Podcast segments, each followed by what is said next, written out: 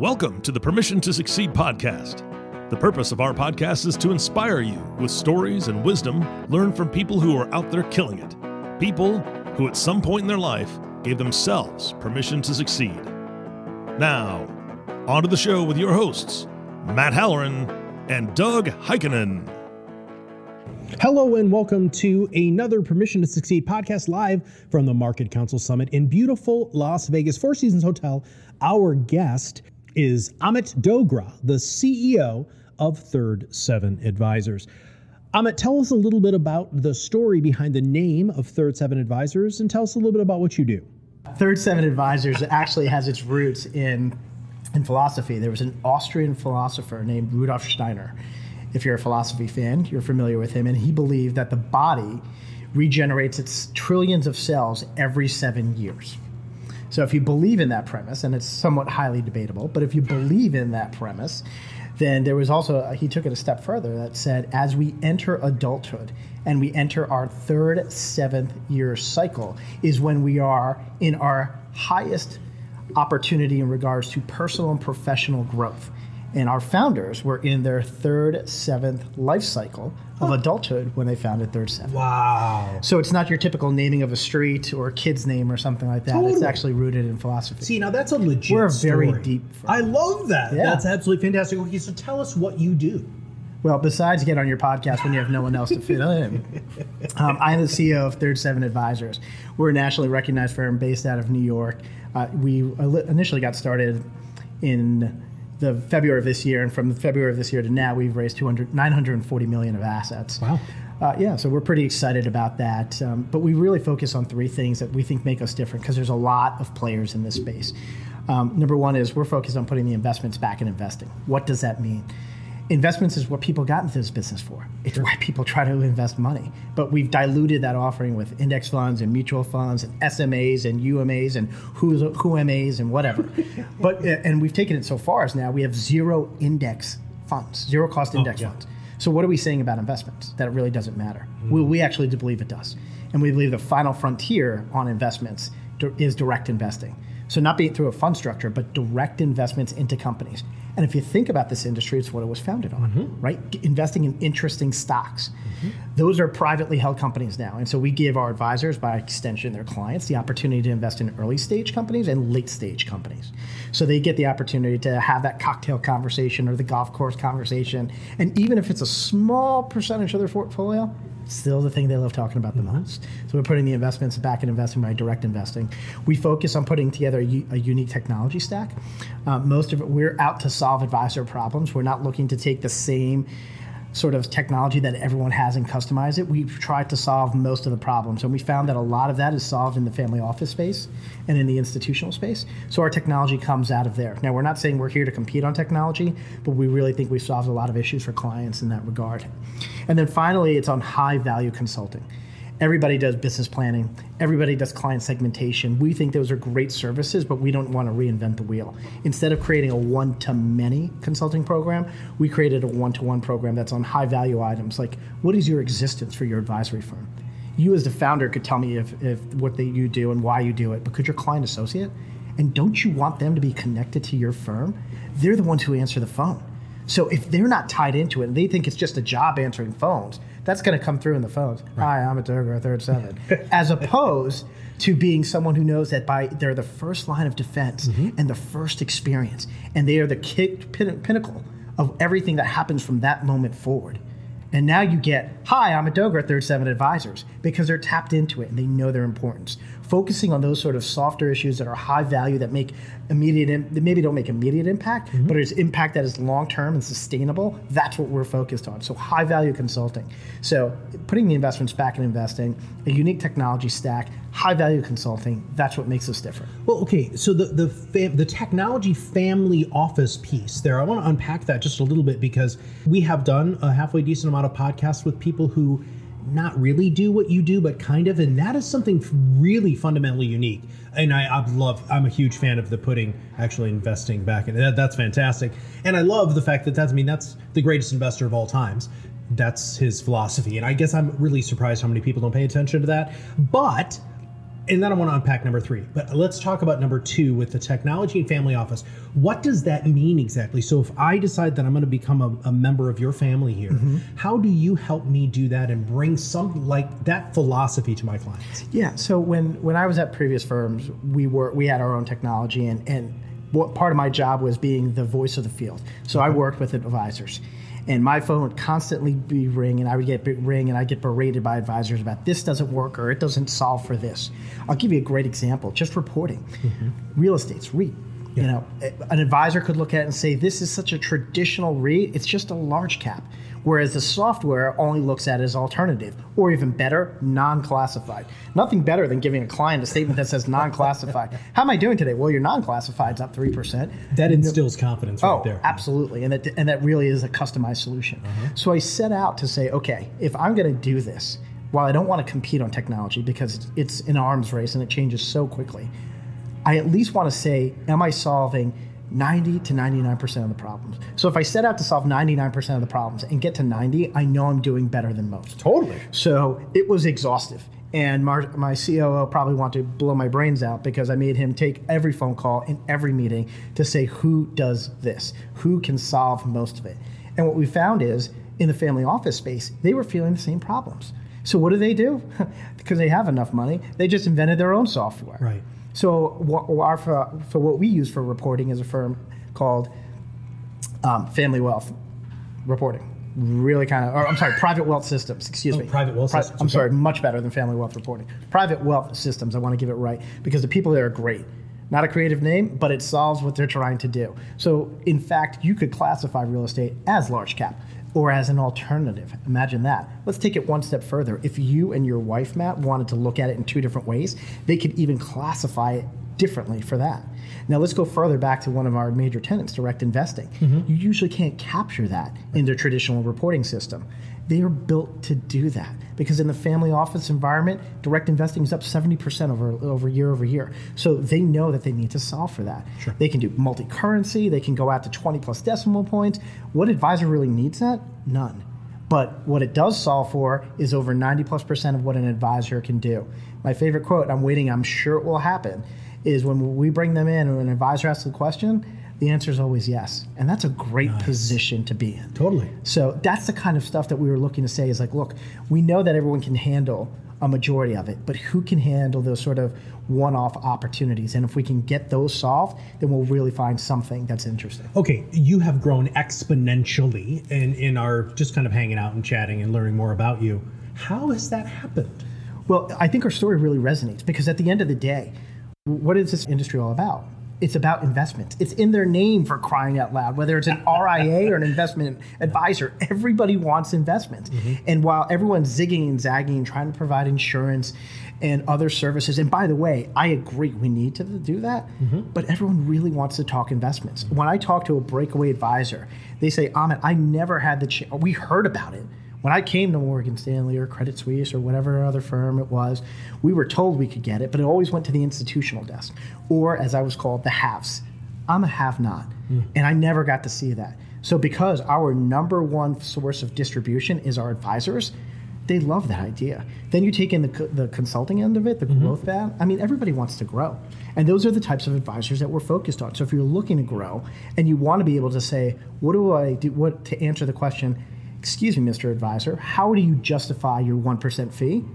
We're solving for that. Gotcha. And it provides confidence. And you know what? It's even one step further. When we talk to our strategic partners, such as the custodians, they're really inspired by it. The best compliment I got was, your story is not like everyone else, and it makes it easier for us to tell.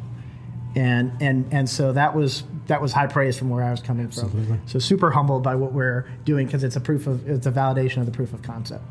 Amit, this is the Permission to Succeed podcast, and we want to talk about you now. Can you remember your first memory of financial services? Yes. So growing up as a kid, played a lot of sports, and in particular, played soccer. And I'll never forget coming home on Saturdays after soccer at 10 o'clock and sitting down in front of the TV just to kind of relax. And my dad would walk down the stairs with a big box, 2 boxes of paper, and one was letters that needed to be folded, and the other that were envelopes that needed to be stamped. And so my job was to fold the letter into thirds, stuff them in the envelope, take his little stamp on number 341, so we knew how to identify him, and then lick them all. And you fast forward. I'm not sure if you guys are Seinfeld fans, but there was I think it was George Costanza's wife who ended up dying by licking envelopes. I'm wondering, like, oh geez, does that explain why I'm so weird now? Because I licked all those envelopes as I was a kid. So I said to my dad, I'm like, Dad, why do I have to do this? He said, because if there's anything in life, if you want it, you got to do it yourself. And I didn't realize it until later in life when I started to gravitate towards the financial services, that I've always been in this industry. It's kind of in my blood, if you will. So it was one of those interesting moments where life came full circle, where someone's like, oh, you're just like your dad. I'm like, no, I'm not. Wait, actually, I guess I am. It's not a bad thing. So I was in the industry. Was there a point also that you realized you were an entrepreneur? You know, I do. And so it's a little bit of a roundabout way, so bear with me. It's my parents they were the first generation, if you will, and they came over, with a total of 35 cents and a ball of lint in their pocket. And so they did everything to provide us with a better life, and I'm supremely thankful to them. But, when we were younger, Christmases were a little lean. A lot of what you needed, not a lot of what you wanted. And so you'd get a lot of underwear and clothes and shirts, but my mom, she was great at it. She would always leave one present off to the side where there was no name tags or anything. And there was just these couple boxes sitting off there. And you're always wondering what's in those boxes. And that was your big toy. That was your big surprise. Mm-hmm. So you get one toy. And I remember afterwards kind of sitting there and feeling good about things and looking out the window. And my neighbor, David, had gotten a new bike for Christmas. And he was trying to ride the bike, and he was not doing well. And he got so frustrated that he threw the bike down and walked away, and there was the bike. And I looked at the bike, and I started walking towards the door, and my father put his hand on my shoulder, kind of almost like as, not now, son. And I knew, while my parents always tried to give us the best of what they could do, I knew in that moment that I wanted to be at a point where I wanted to be able to control my own destiny. So if I wanted to get that bike or wanted to get something, I was going to go ahead and be able to do that. And I actually got a paper route the following spring to kind of help save up for a new bike. Was there someone along the way that you saw, whether you knew or didn't know, that you pointed your finger at and said, that's the person that I can go after and be? My first memory of an entrepreneur, actually, again, is my father. He was by background an engineer, and when he came over, he couldn't get a job as an engineer. Being of Indian descent, there wasn't many of those sort of technical jobs. So he tried the entrepreneurial route, and his first job was he opened up his own clothing store. It was called Veena Fashions, which is my oldest sister's name. And for those of us who are old enough, he sold a lot of jeans, including Sassoon jeans. My favorite sweatshirt was the Sassoon jeans with the fingers holding up, and I love that sweatshirt and everything. And I said to my dad, Dad, this is so cool. I remember going to the manufacturer store to pick the clothes. I'm like, Dad, this is so cool. You can pick it whatever you want. And he said, that's the benefit of being an entrepreneur. You can pick what you want, mm-hmm. but you live and die by your own success. And it probably, unfortunately, the clothing store didn't make it, but he went into financial services as an insurance agent. But it was my first sort of real feeling of you can really do anything. And he did that his whole career. He was an entrepreneur his whole career from that perspective. And it was really one of those moments where, as I reflect upon life, it's like, wow, those are the types of memories that you forget that are part of your subconscious that really sort of shape and impact you. So being the Permission to Succeed podcast, was there a point in your life where you came up against a wall that you kind of just said, I'm going to go for it and do it? Yeah, it was actually in this last round. So I was most recently working at Hightower, and I left Hightower in September of last year, and I left on good terms, and I got the opportunity to sit out for a little bit. And so I took some time off, and I said, what is it I'm going to do next? And the benefit of working at a large firm, a successful firm like Hightower, was that you could talk to anybody. So I talked to custodians, I talked to vendors, I talked to all kinds of different firms. Everybody wanted the opportunity to speak to me, so I was able to sit on everybody's couch. And as I started to look at all the different firms, and I just saw so much similarity. It was really sort of this sea of gray, if you will.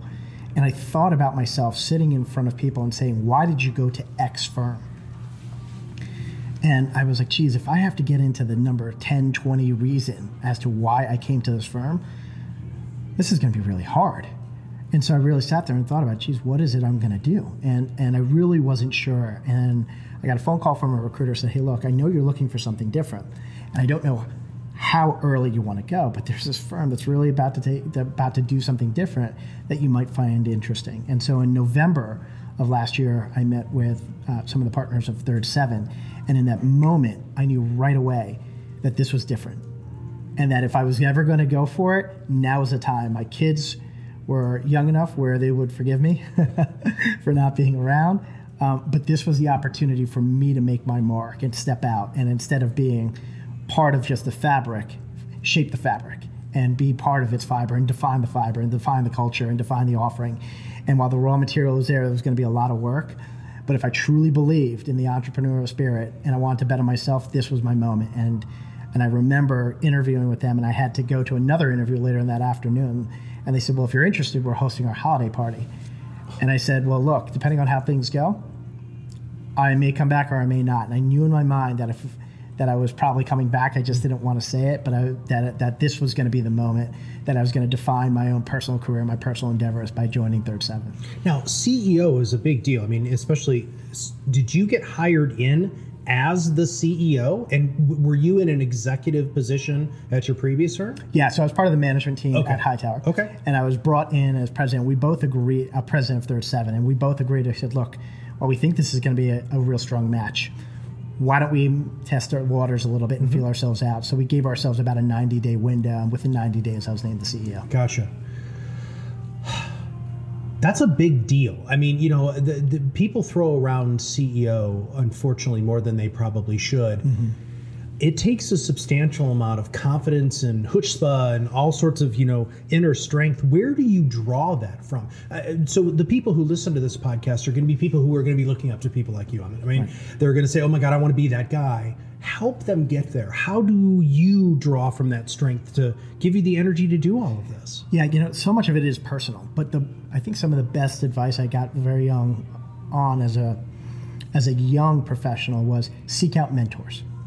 Seek out help, because there are people who have been in your shoes, and maybe it's not exactly alike, but there are enough of it to help you get through those rough moments. You have to have an outlet, because as a CEO, your job is to be that cheerleader, mm-hmm. to set the vision and set the course and inspire and enroll people in what you're doing. And when you're passionate about what you do, it comes across easily. And the best CEOs are passionate. So I knew I wasn't going to step into something that I was interested in. I had to be passionate about it. And I love what I do. And I really think we have a different message. And when I talk to people, it does resonate. But it's finding that network of people who can support you and say, because there's all kinds of great sayings. So I usually start my day in two ways. Number one, I get up and I read about the industry. It's the first thing I do. I read about our industry. And number two, I subscribe to several different sort of outlets and reader input reading about just being about success and what it takes to be successful. And it can be little things like the day is darkest before the dawn, little things like that. But you need those sort of things to push you through. And then you need your network of people who can say, oh, my gosh, I remember when where I wasn't sure if the next check was going to go through. It was going to bounce. But everyone I talk to has those moments who said, look, it's always, you know, you got to experience that. If you're going to be successful, you have to get through those times where you bootstrap your way to success, because those are the moments that you'll look back on. So I always tell people, it's like, look, how many times have you been close to giving up? Almost daily.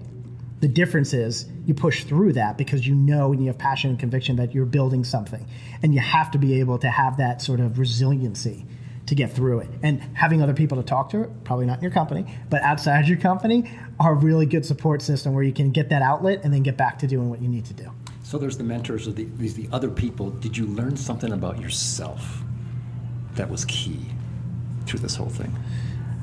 You know, there is a self-discovery process in this, and I don't think people give that enough sort of thought. Because you can, to your point, Matt, you know, being a CEO, it is a big deal. You know, you get there's a sort of a gravitas to it. There's not sort of, there is a gravitas towards it. And there's also sort of a headiness to it. But when that all goes away, people are all eyes on you.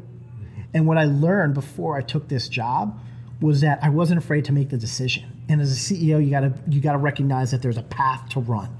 And you can't worry about if it's the right path. At some point, you gotta make the decision. And you gotta commit to it. So it can't be you commit to it because of the default. As I tell my team, it's you can disagree, but you have to commit. Because once we commit, it can't be, see, Amit, I told you this. No, disagree and commit. And I think it was Jeff Bezos who has that sort of mentality of saying with his team, it's like, look, we can all come at it with three different opinions, but when we leave the room, we lock arms and agree. And even if it fails, we don't say, I told you so. We all disagree and committed to it. So you got to have that good teamwork to help you and have people all rowing in the same direction. So it was the understanding that you have to be able to carve out the path and be committed to the path. That was something that I learned prior to this role was such a unique skill set, because you could sit in meetings and people would talk and they would debate you to death. But then you'd say, well, what do you want to do? Crickets. Having the chutzpah to say we're going in that direction was something that was a unique skill set. And it never looked to me as sort of unique. I never felt it was unique, but I always felt it within myself that was the way to go. So I think when I realized that was sort of a defining characteristic of being a CEO, I knew I could do the job. That was freaking awesome, by the way. There's so much. I'm going to recap just very quickly, and I'm trying to figure out where I even want to go, because you just gave, I love the commit. Okay. I had a couple other things, but I think that's it. So the people who are listening to this podcast right now, if you're not willing to make that commitment, walk out of the boardroom, walk out of your office and be arm in arm with either yourself or with your team or whatever, then you need to understand you need to hire somebody who has that ability. I think a lot of people who are entrepreneurial think that, hey, I can just be a CEO. No, right? You just can't be a CEO. Just because you give yourself the title doesn't mean. There's some personality traits, and Amit, you did a magnificent job of explaining those personality traits. We have not had that yet on the P2S podcast. We haven't, and he still needs to give us advice. So let's do that. The young people who are listening to the podcast, right? If you were going to go ahead and give them one piece, what would it be? The other characteristic I think that's important for a CEO is, you also have to not have rabbit ears, right? You can't throw your antennas up and listen to what everyone else thinks about you, right? Thinking what other people think about you is their opinion. And it's much different than who you are as a person. Your actions will speak. Forget about people's opinions. If you have a belief and a conviction, you have to drive through that, because there will always be naysayers. It's always easy to say, I didn't agree. But being the CEO is being that resolve in the face of no. And that's really important, because people will always tell you that's not right, or it's too hard, it's a difficult challenge. If you are committed, if you really have passion, if you really have conviction, you can't listen to other people, because it will be hard and you may fail.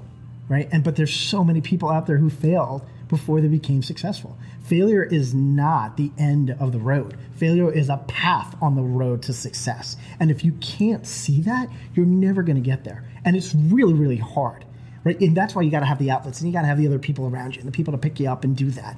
But you have to know that your resolve is going to be tested, and there's always people who are going to be doing it. And there's always going to be someone who may be doing it just like you, or a little bit different, or a little bit ahead of you. And you may say, that's not fair, and that's okay, right? It's not fair, but it is okay.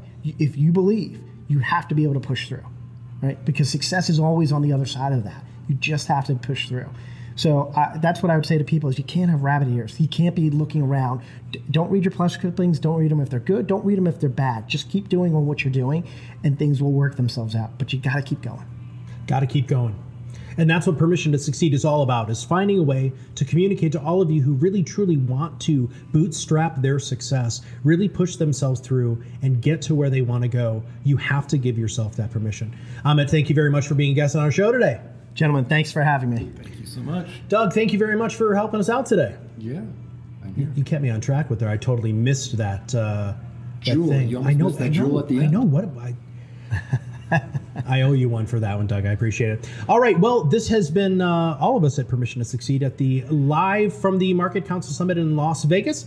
Amit Dogra, who is the CEO of Third Seven Advisors, was our guest. And please make sure that you give yourself permission to succeed and also give yourself permission to subscribe to the podcast. That way, every time we come out with a new podcast, it'll show up directly on your listening device. So for everybody at Third Seven and everybody at Iris and Top Advisor Marketing, this is Matt Halloran, and we'll see you on the other side of the mic very soon. This was brought to you by iris.xyz, a platform helping financial professionals become better in business and life through new media and new voices. Visit them and learn more at iris.xyz.